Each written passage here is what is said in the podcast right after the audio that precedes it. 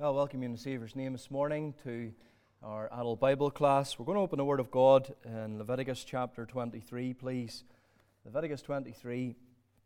I'll read some of these verses and then we'll look to the Lord in a word of prayer.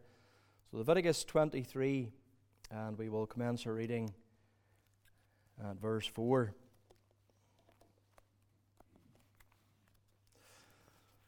So let's hear the word of the Lord. These are the feasts of the Lord even holy convocations, which ye shall proclaim in their seasons. In the fourteenth day of the first month at even is the Lord's Passover, and on the fifteenth day of the same month is the feast of unleavened bread unto the Lord. Seven days ye must eat unleavened bread. In the first day ye shall have an holy convocation. Ye shall do no servile work therein. But ye shall offer an offering made by fire unto the Lord seven days. In the seventh day it is an holy convocation. Ye shall do no servile work therein. Amen. We'll end our reading there verse 8, just a short reading this morning, and we'll look to the Lord even now just in a word of prayer. So let's, let's come before the Lord in prayer. Our gracious God and eternal and loving Father, we come into thy presence. We come before thee in the name of the Lord Jesus, and we approach thee upon the merits of his shed blood. We thank thee, Lord, for one who is our great high priest, one who has passed into the heavens, even Jesus, the Son of God. And we thank and bless thee, O God, for his perpetual praying for us as he pleads the merit of his blood before thy throne. And we thank thee, Lord, we're accepted in him. And we pray, O God, that thou will bless us this morning, even as we meet around thy word and thy truth. We pray, Heavenly Father, Lord, for our Sunday school. We lift up every little boy and girl before Thee. And we pray, O God, that hearts will be prepared by the Spirit, and at the entrance of Thy words will give light and give light. O God, we pray, Father, that you would, uh, Lord, bless our Sunday school teachers and remember, Lord, our junior and senior Bible classes. Remember us here, Lord. We pray, Lord, be a profitable time. Lord, we don't want to just go through another uh, meeting, as it were. But we pray, Lord, that the word will be of benefit to us. Remember those who watch online as well. And we pray, Lord, we'll have a good start to thy day in this thy house, and may it be for thine everlasting glory. So hear our prayers. I pray that thou wilt fill me with the Spirit. I pray that you will help me, O God, that thou will wash me in the Redeemer's blood afresh. And Lord, fill me with the promised Holy Ghost. So, Lord, hear our prayer and do us good. Shut us in a little time with Thee. For this we ask in the Saviour's precious and His worthy name. Amen. Now, bread is a staple food no matter in which culture or country you find yourself. You can go in the supermarket, and there's so many different types of bread on offer from all around the world. Our wee country, as it's referred to, it's known for potato bread, soda bread, and wheaten bread. And there are other countries that are known for their breads. The French, they have the baguette. The Italians, they have the ciabatta. The Greeks, they have pita. The Indians have naan. Maybe you had a naan last night, I'm not too sure. And there's different breads. In Mexico, it's got its tortillas. And all this food, well, it's maybe making you hungry this morning. You maybe had a, a slice of uh, potato bread fried up this morning, a Sunday morning fry. But the list goes on and on. But bread bread is important. Bread's a basic. It's a basic of life, and it's common to man, even though it comes in many different forms. Now, bread is mentioned many times in the Bible. It's found, obviously, at many different various meals that we read about. It's found there in the tabernacle, the service of the tabernacle in the temple. It's a word that's used often figuratively in the scripture. For example, in Psalm 127 in the verse 2, bread was uh, predominantly uh, featured in the life and the teaching of the Lord Jesus Christ. He refused the devil's temptation to turn the stones into bread. He taught his disciples to pray, Give us this day our daily bread. In Matthew chapter 15 and the verse 26, he described his healing ministry as giving bread unto the children. He miraculously fed the multitudes with bread. He himself referred uh, to himself as the bread of God and the bread of life in John chapter 6. At the institution of the Lord's Supper, he declared the bread to be his broken body. The commonality of bread, it lends itself to being utilized by the Lord and in Scripture to uh, present spiritual truths before men. All over the face of the world know about bread, the necessity of bread, and the nourishment and the life giving properties that it has. Now, this morning we come to study the second feast, uh, second of the feasts of the Lord, uh, as it's mentioned here in Leviticus 23, the feast of unleavened bread. In verse 6, we read that on the 15th day of the same month is the feast of unleavened bread. Unto the Lord seven days ye must eat unleavened bread. In the first ye shall have an holy convocation, ye shall do no servile work therein. But ye shall offer an offering made by fire unto the Lord seven days. In the seventh day is a holy convocation.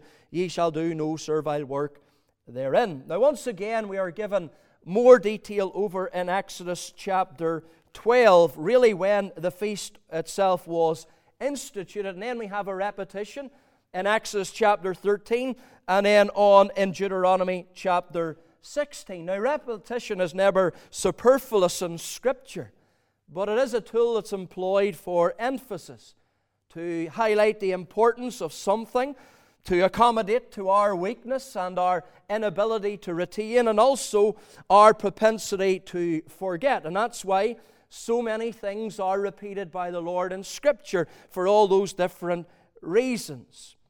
This is a fact. The fact, sorry, I should say, that the feast of the unleavened bread is repeated it gives us a good indication that it is important and it's worthy of our consideration. That's what we've been doing as we've been thinking about shadows of the Savior, firstly in Levitical offerings, and now as we're moving into the seven feasts of the Lord. So this morning we are considering the second of the seven feasts, the feast of unleavened bread. Now, firstly, I want to bring to your attention just a preamble really concerning the feast. That's really, if you can't get a proper heading, and you just want to lump a pile of things in together. That's why I've called it a preamble. But my next two points, they've got P's in it as well. But we have a preamble concerning the feast. Now we notice once again that it is the Lord who institutes the feast, it's not Moses.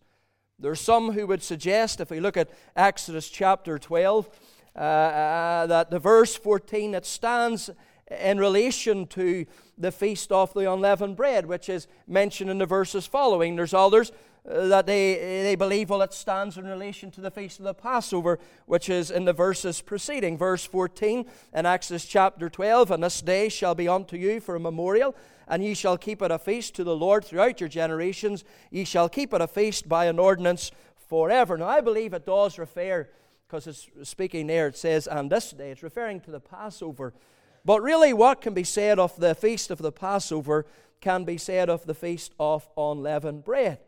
And frequently we find in the New Testament that the terms unleavened bread and Passover, where they're, they're used synonymously and interchangeably, the one with the other. We think of Luke chapter 22 in the verse 1, and we read there, Now the feast of unleavened bread drew nigh, which is called the Passover. And so, whatever can be said of the feast of the Passover can be said of the feast of unleavened bread. In verse 14, we find there that this feast, it's really a memorial, a feast, and an ordinance. Just as the feast of the Passover would have reminded the children of Israel of their unique deliverance out of Egypt, so did the feast of unleavened bread. It was something designed to keep them from forgetting the good things that the Lord had and would do for them. It was a memorial. And we see in Scripture that the Lord often, He repeatedly establishes memorials in connection with redemptive acts in order to strengthen faith, to keep it in the mind of His people. So, this feast, the Feast of Unleavened Bread, was a memorial. It was also a, a feast, a feast to the Lord.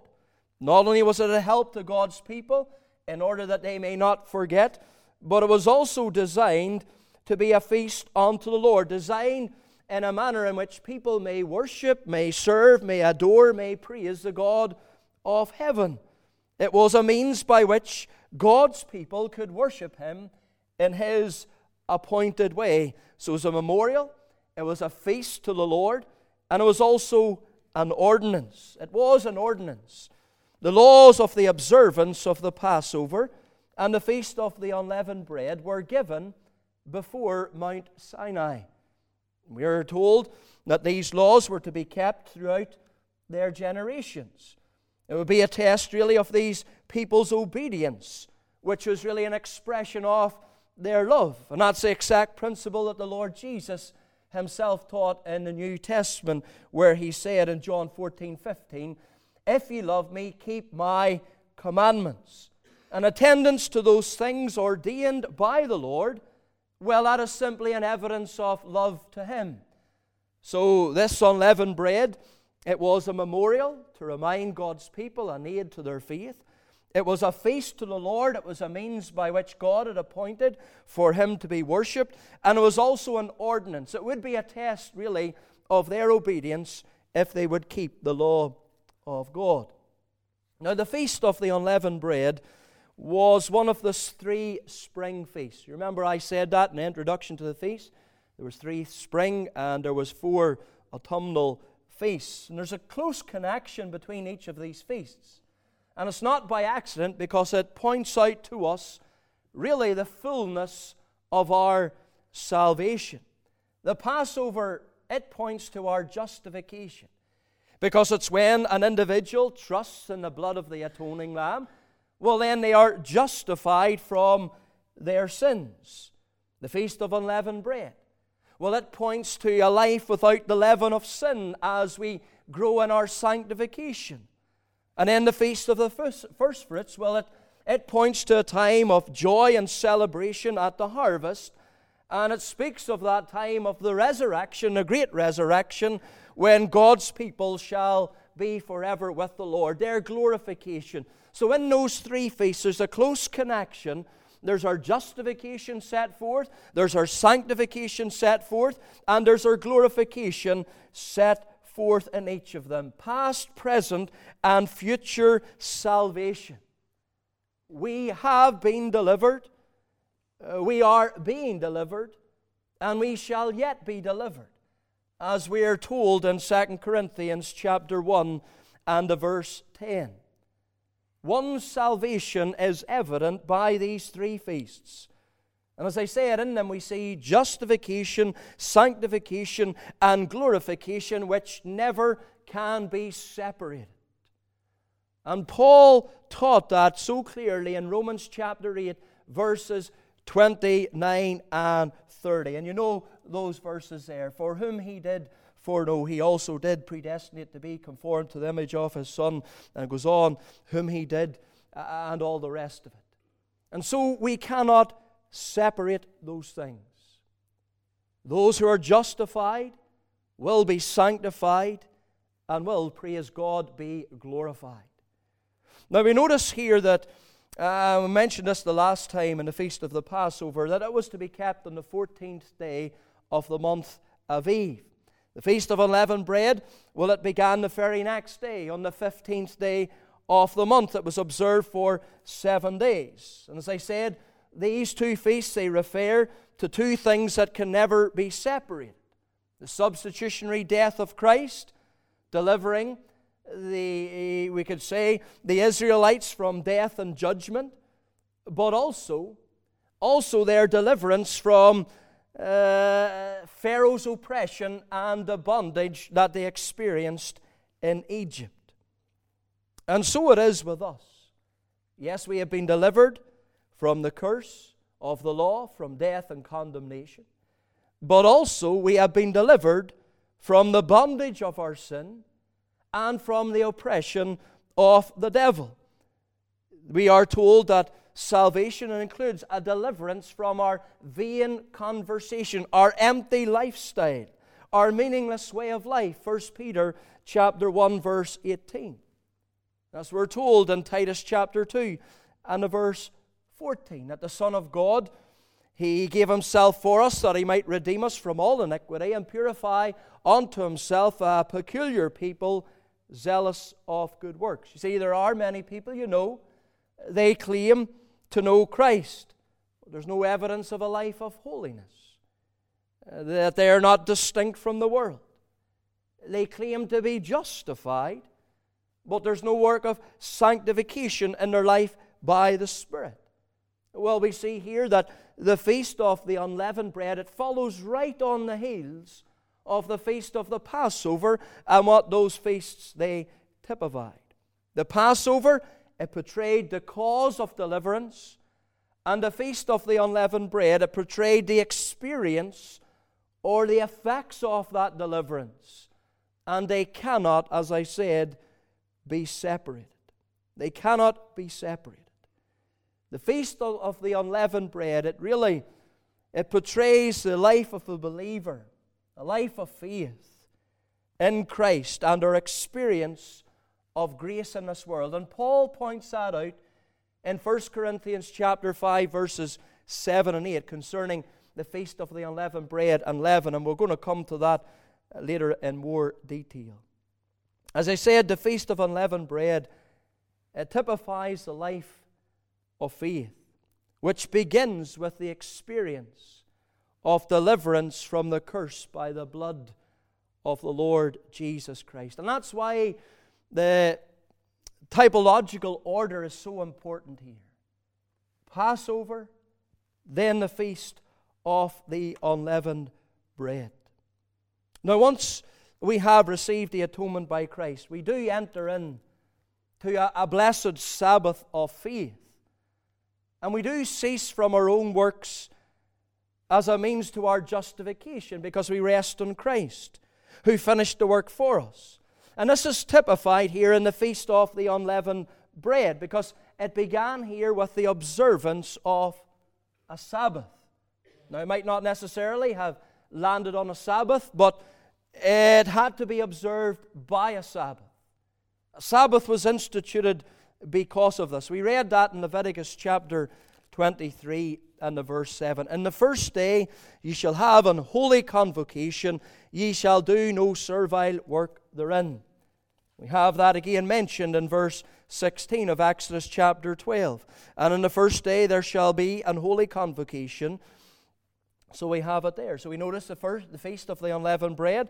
It began by the observance of a Sabbath but it also finished by the observance of a Sabbath.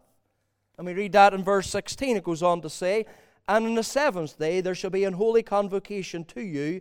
No manner of work shall be done on them, save that which every man must eat, that only may be done of you. The feast began with an observance of a Sabbath. The feast ended with the observance of the Sabbath. And so it is with us. Our life of faith began with rest in Christ. And our life of faith, it shall end in eternal rest with Christ. And so that's why I say this feast of the unleavened bread, it typifies the life of faith in the believer, that life of our grace of God in this world. And we'll come to work this out as we move on through this feast. Revelation 14 and the verse 13, we read these words And I heard a voice from heaven saying unto me, Write, Blessed are the dead which die in the Lord from henceforth, yea, saith the Spirit, that they may rest from their labors, and their works do follow them. So our life of faith, it began with rest in the Lord. Our life of faith will end in eternal rest with the Lord. Those are our two blessed Sabbaths of rest. So that's the preamble really concerning this feast. But secondly, this morning, I want to think about the picture, the picture it presents. The picture this feast presents. Now, one of the reasons why the Israelites were directed to eat unleavened bread is that there was no time to allow the leavening process to take place in the dough. Leaven as you probably all are aware, is yeast, and yeast it makes the bread dough rise. And by baking unleavened bread, the children of Israel, they were not only obeying God, they were also confessing their trust in God that He would indeed deliver them speedily. That there wouldn't be time to allow the bread to rise. Now, the first mention that we have of unleavened bread in Scripture, it's found in Genesis chapter 19. And the verse 3. And this uh, reminds us and, and brings to us the, the point of this haste and speed and, and being ready. It's, we read in that verse, Genesis 19, the verse 3, and he, that's Abraham, he pressed upon them greatly, and they turned in unto him and entered into his house, and he made, a, made them a feast, and then bake unleavened bread, and they did eat. That's the account of the three visitors who came to Abraham. They landed unexpectedly at his tent door, and so he wasn't really prepared for them coming. And he had to make a feast, or rather, Sarah had to make a feast in, eh, in a hurry. And she made a meal for them, and that meant that unleavened bread had to be made for that meal. Now, in the Bible, leaven is used as a type or a picture of sin. The Mosaic Law, it forbade the offering of leaven uh, in the grain offerings. Read about that in Leviticus chapter 2 in verse 11. There's no leaven to be in those grain offerings. In fact, no yeast was allowed in any sacrifice that was burnt upon the altar. None whatsoever. In Leviticus chapter 6 and verse 17, we learn that the grain offering for Aaron and his sons was not to contain any leaven, and it was to be eaten in the holy place. And the reason that leaven is used in Scripture as a picture for sin is because of its corrupting influence, we might call it, the influence that it has.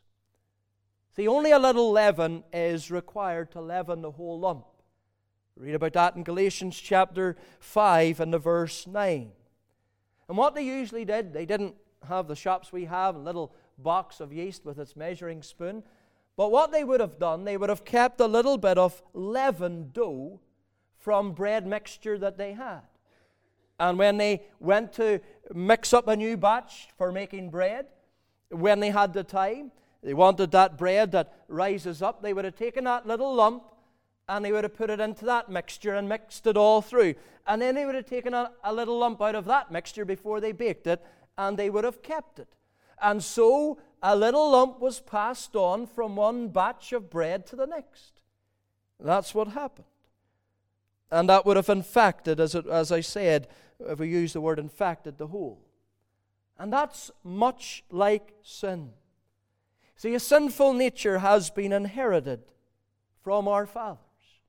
Original sin is passed on to us, and it's from that original sin that flows or spreads all the effects and the corrupting influence of sin in our lives. Leaven. It's a small thing as well, and, and it's often undetected. We can't really see yeast but we can see the dough rising. And so it is with sin. Like leaven, sin often begins small in the life. It's subtle, it's almost undetectable. But soon the effects are seen. And, and one of the effects of, of leaven and sin is to puff up. Now, the Apostle Paul, and it's quite interesting, in his epistle of 1 Corinthians, and that's where we're going to get to the mention of leaven. But he does use the expression puffed up five times in that epistle. Seems to be that he's dealing with a particular aspect of sin there. Sin was in the church, and the problem was there was a puffing up among the members. They were boasting, they were bragging. When we're told in the Word that God resists the proud, it's to the, the humble that he gives grace.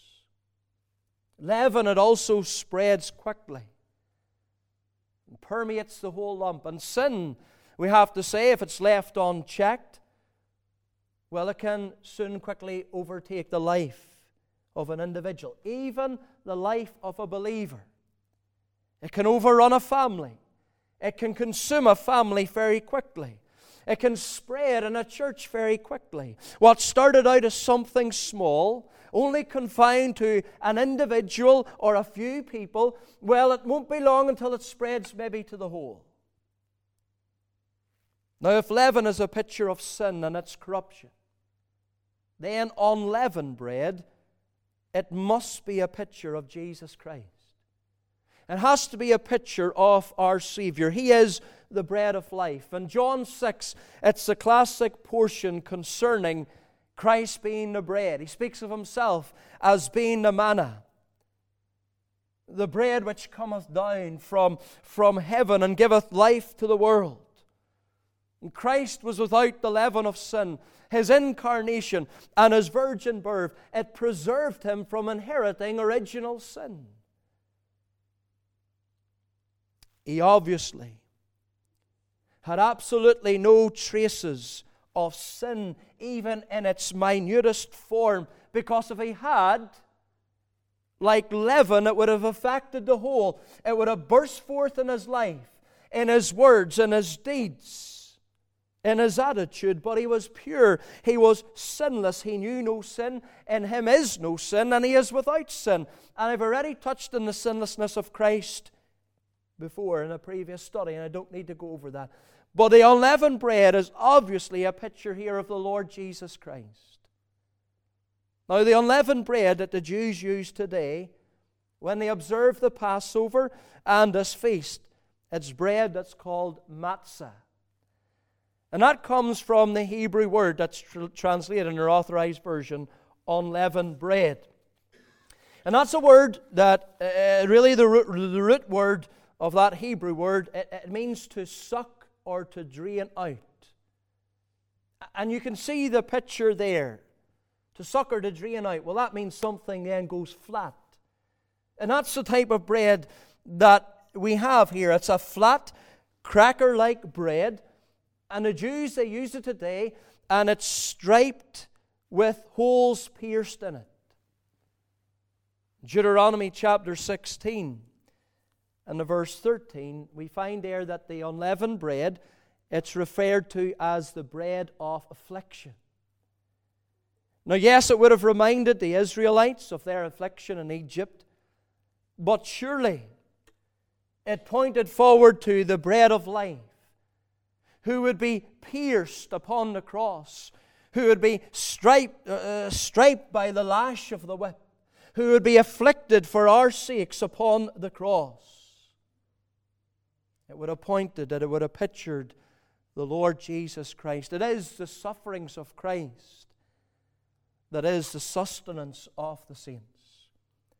And so that's the picture it presents. The leaven, well, it's a picture of sin. But the unleavened bread is a picture of our blessed Savior. But thirdly and finally, this morning, the purging this feast prescribes. So there's the picture it presents and the purging it prescribes. Let's turn over to Exodus chapter 13. And let's read verse 7. Verse 6, we'll read that as well. The purging it prescribes. Tells us there, seven days thou shalt eat unleavened bread, and in the seventh day shall be a feast to the Lord. Unleavened bread shall be eaten seven days. There shall no, un, uh, no leavened bread be seen with thee neither shall there be leaven seen with thee in all thy quarters.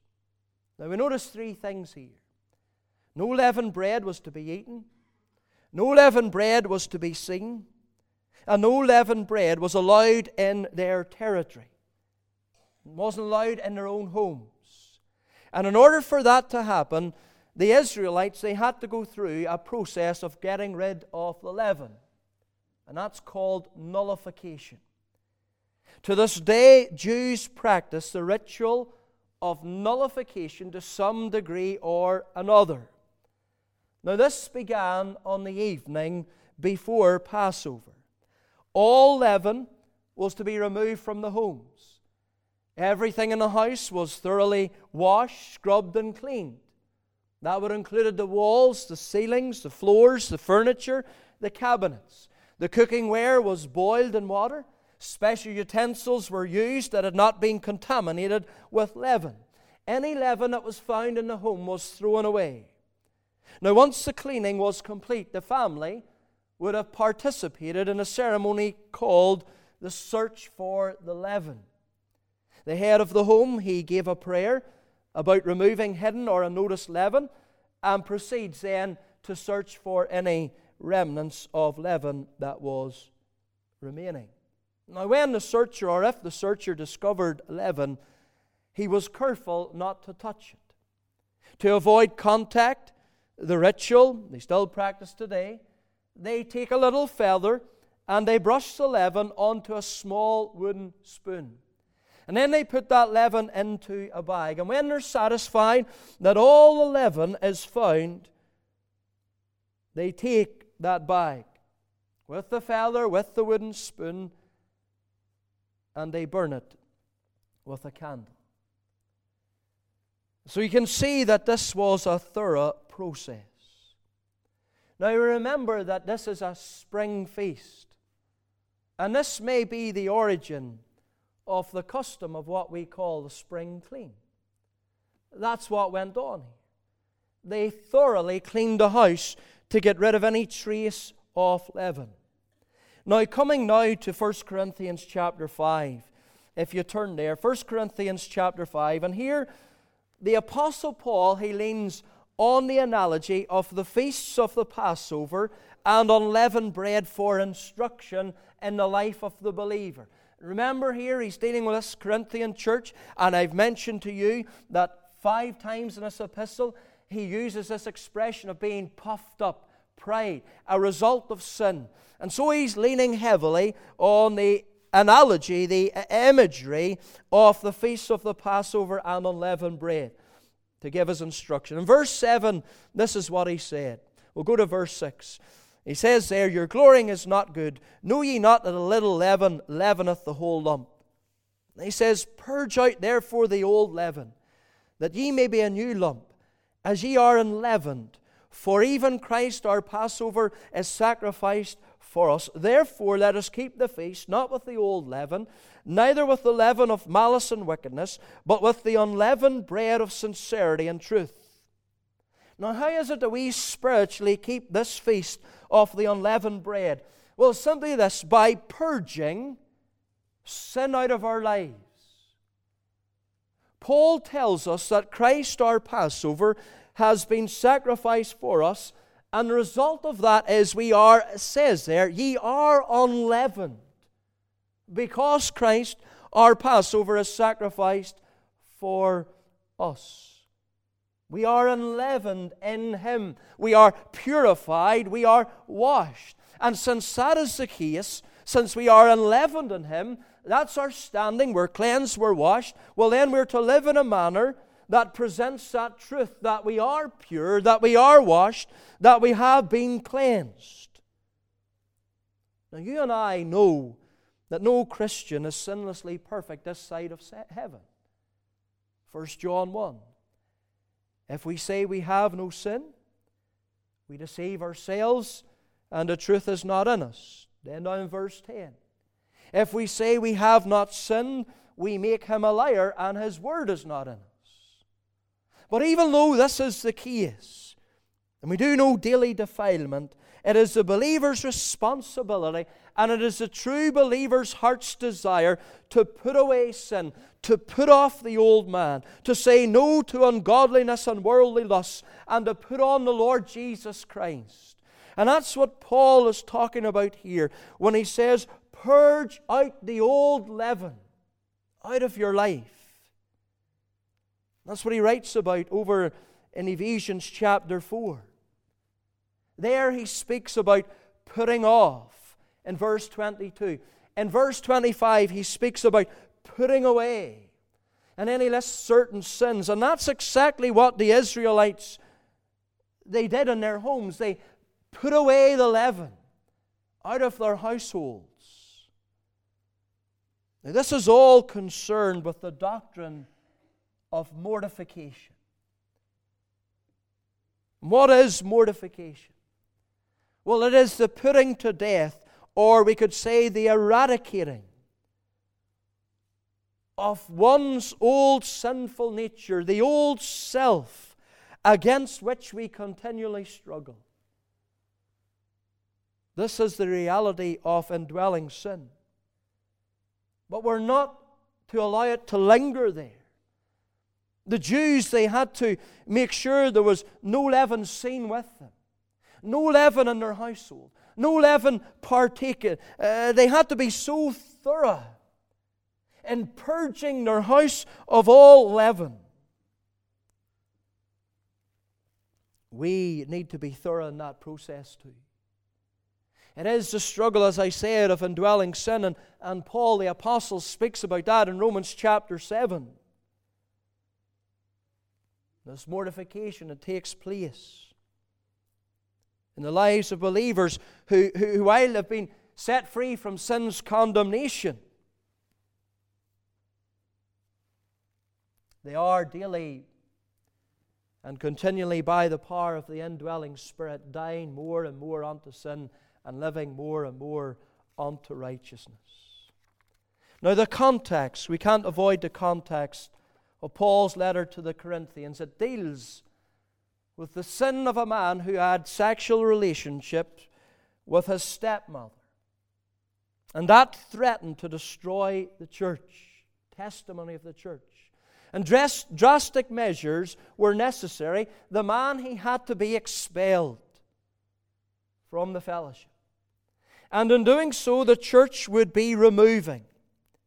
So Paul says, look at chapter 5, a start of his reported commonly among uh, is reported commonly that there is, is fornication among you. And such fornication as is not so much as named among the Gentiles that one should have his father's wife. And down in verse 6, they were tolerating us, they were allowing us.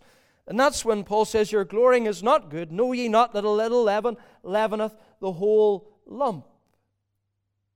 And by tolerating the man in their midst who was practicing and engaged in this open, flagrant sin that was even worse than the unconverted Gentiles, well, then the church was not living up to their status in the Lord.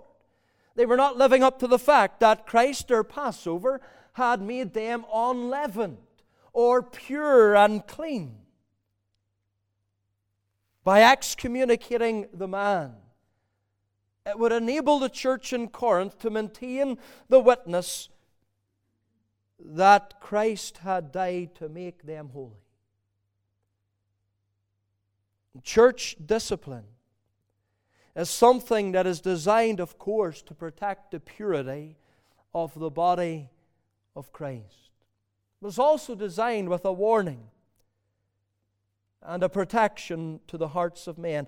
Paul, when, when he speaks of church discipline, as he applies it here in 1 Corinthians 5, he sees it as a way that this man might be won back from the wiles of Satan, while at the same time protecting the purity of the church. Now, this discipline, it's alluded to in Exodus chapter 12. If you go back there, Exodus chapter 12. And at the end of verse 15, we, we read and we are told that anyone who eats leaven, well, that soul shall be cut off from Israel. Now, that is a reference to the Old Testament church discipline. The phrase cut off from Israel it's used 36 times in the first five books of the Bible.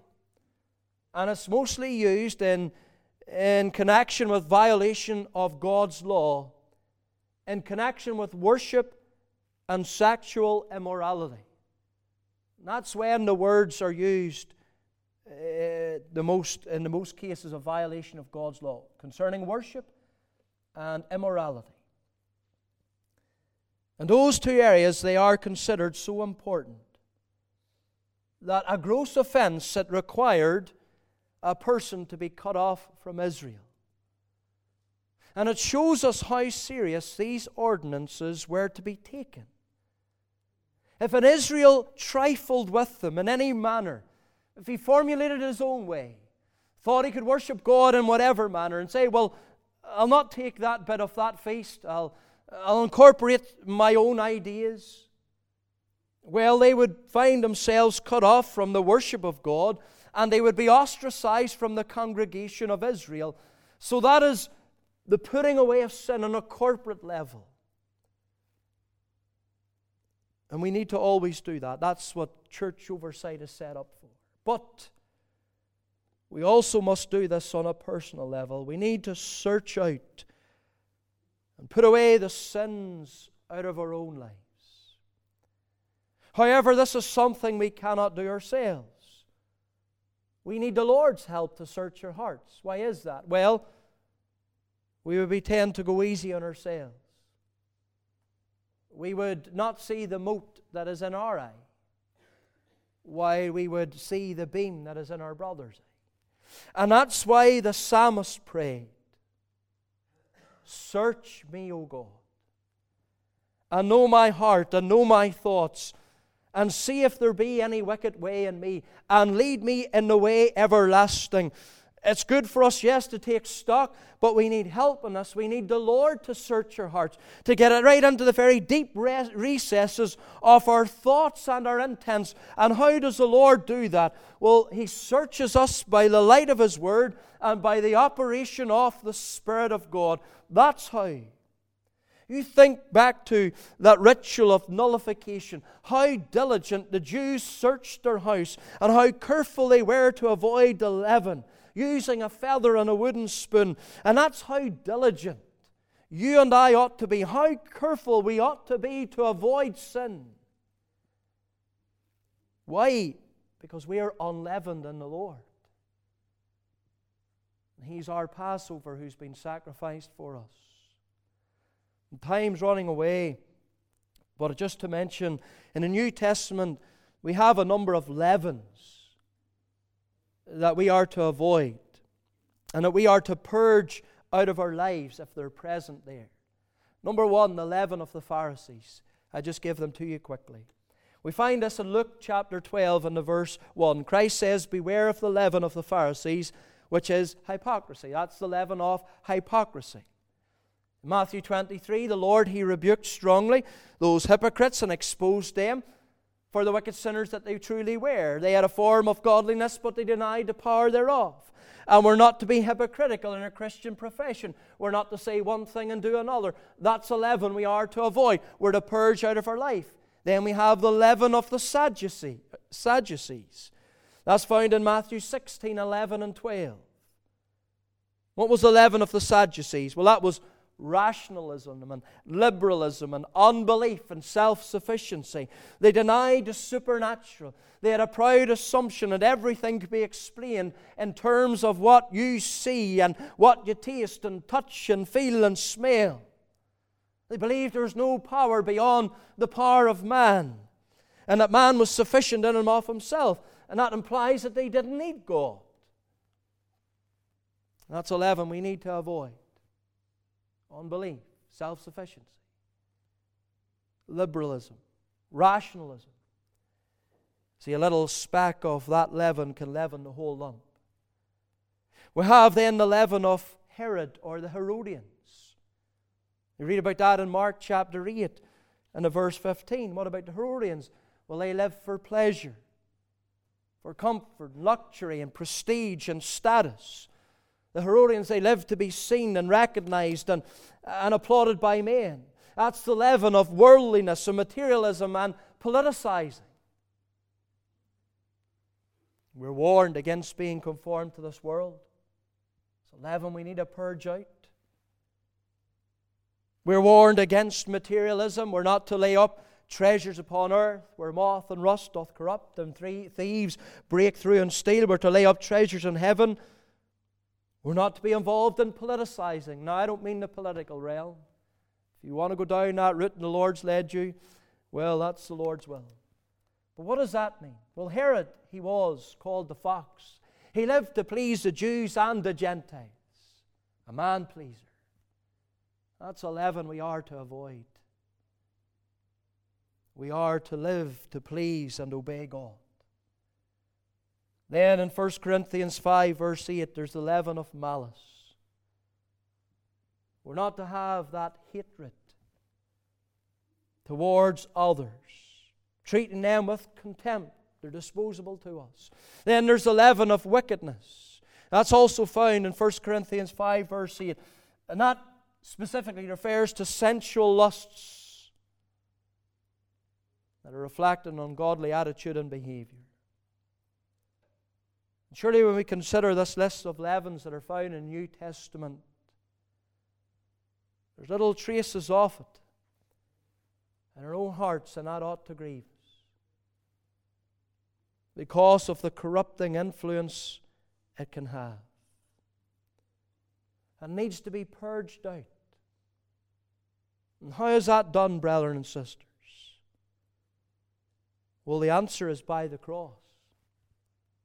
That's how we purge indwelling sin out of our life. It's by the cross. We take those sins that the Spirit has searched out and the Word has revealed to us, and we take them to the cross. We confess them to Christ, and we ask Christ to give us victory over those sins because He has died for them.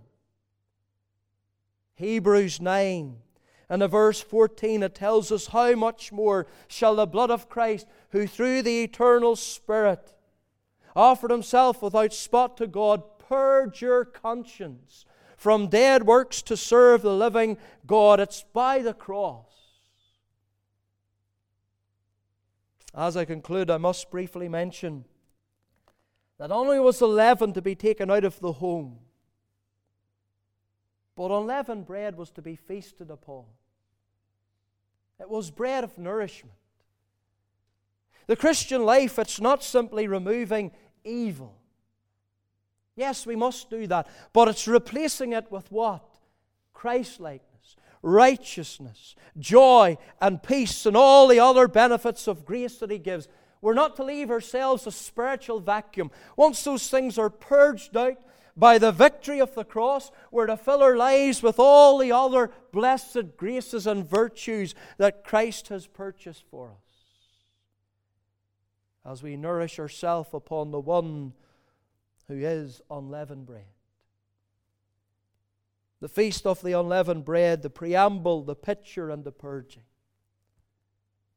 May the Lord bless a study to our hearts, and may He ensure that we even go through the ritual of nullification daily, weekly, as the Spirit uses the Word to search our hearts.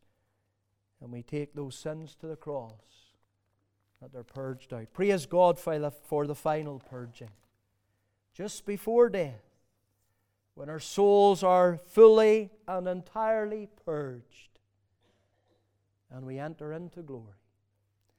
May the Lord bless His word to our hearts. Let's, let's pray. Our gracious God and loving Father, we pray that you'll make us aware to the leaven of sin in our lives. How small and undetectable that it can be at times. But Lord, we pray, like the psalmist, search me, O God. Lord, and, and know our heart. Get right into our very thoughts. The Word of God is the implement to do that. Divides, discerns between those thoughts and the intents of the heart. Lord, then help us to take those sins to the cross, to be purged by the blood. Give us victory, Lord. Help us, Lord, to keep this feast spiritually in our lives. We thank Thee for our rest of faith in Christ. And we thank you for that eternal rest with Christ. And Lord, help us to live in a manner that glorifies Thee. Lord, hear our prayer and take us, Lord, into morning worship, the fullness of Thy Spirit, and do our hearts good. For this we ask in the Saviour's precious name. Amen.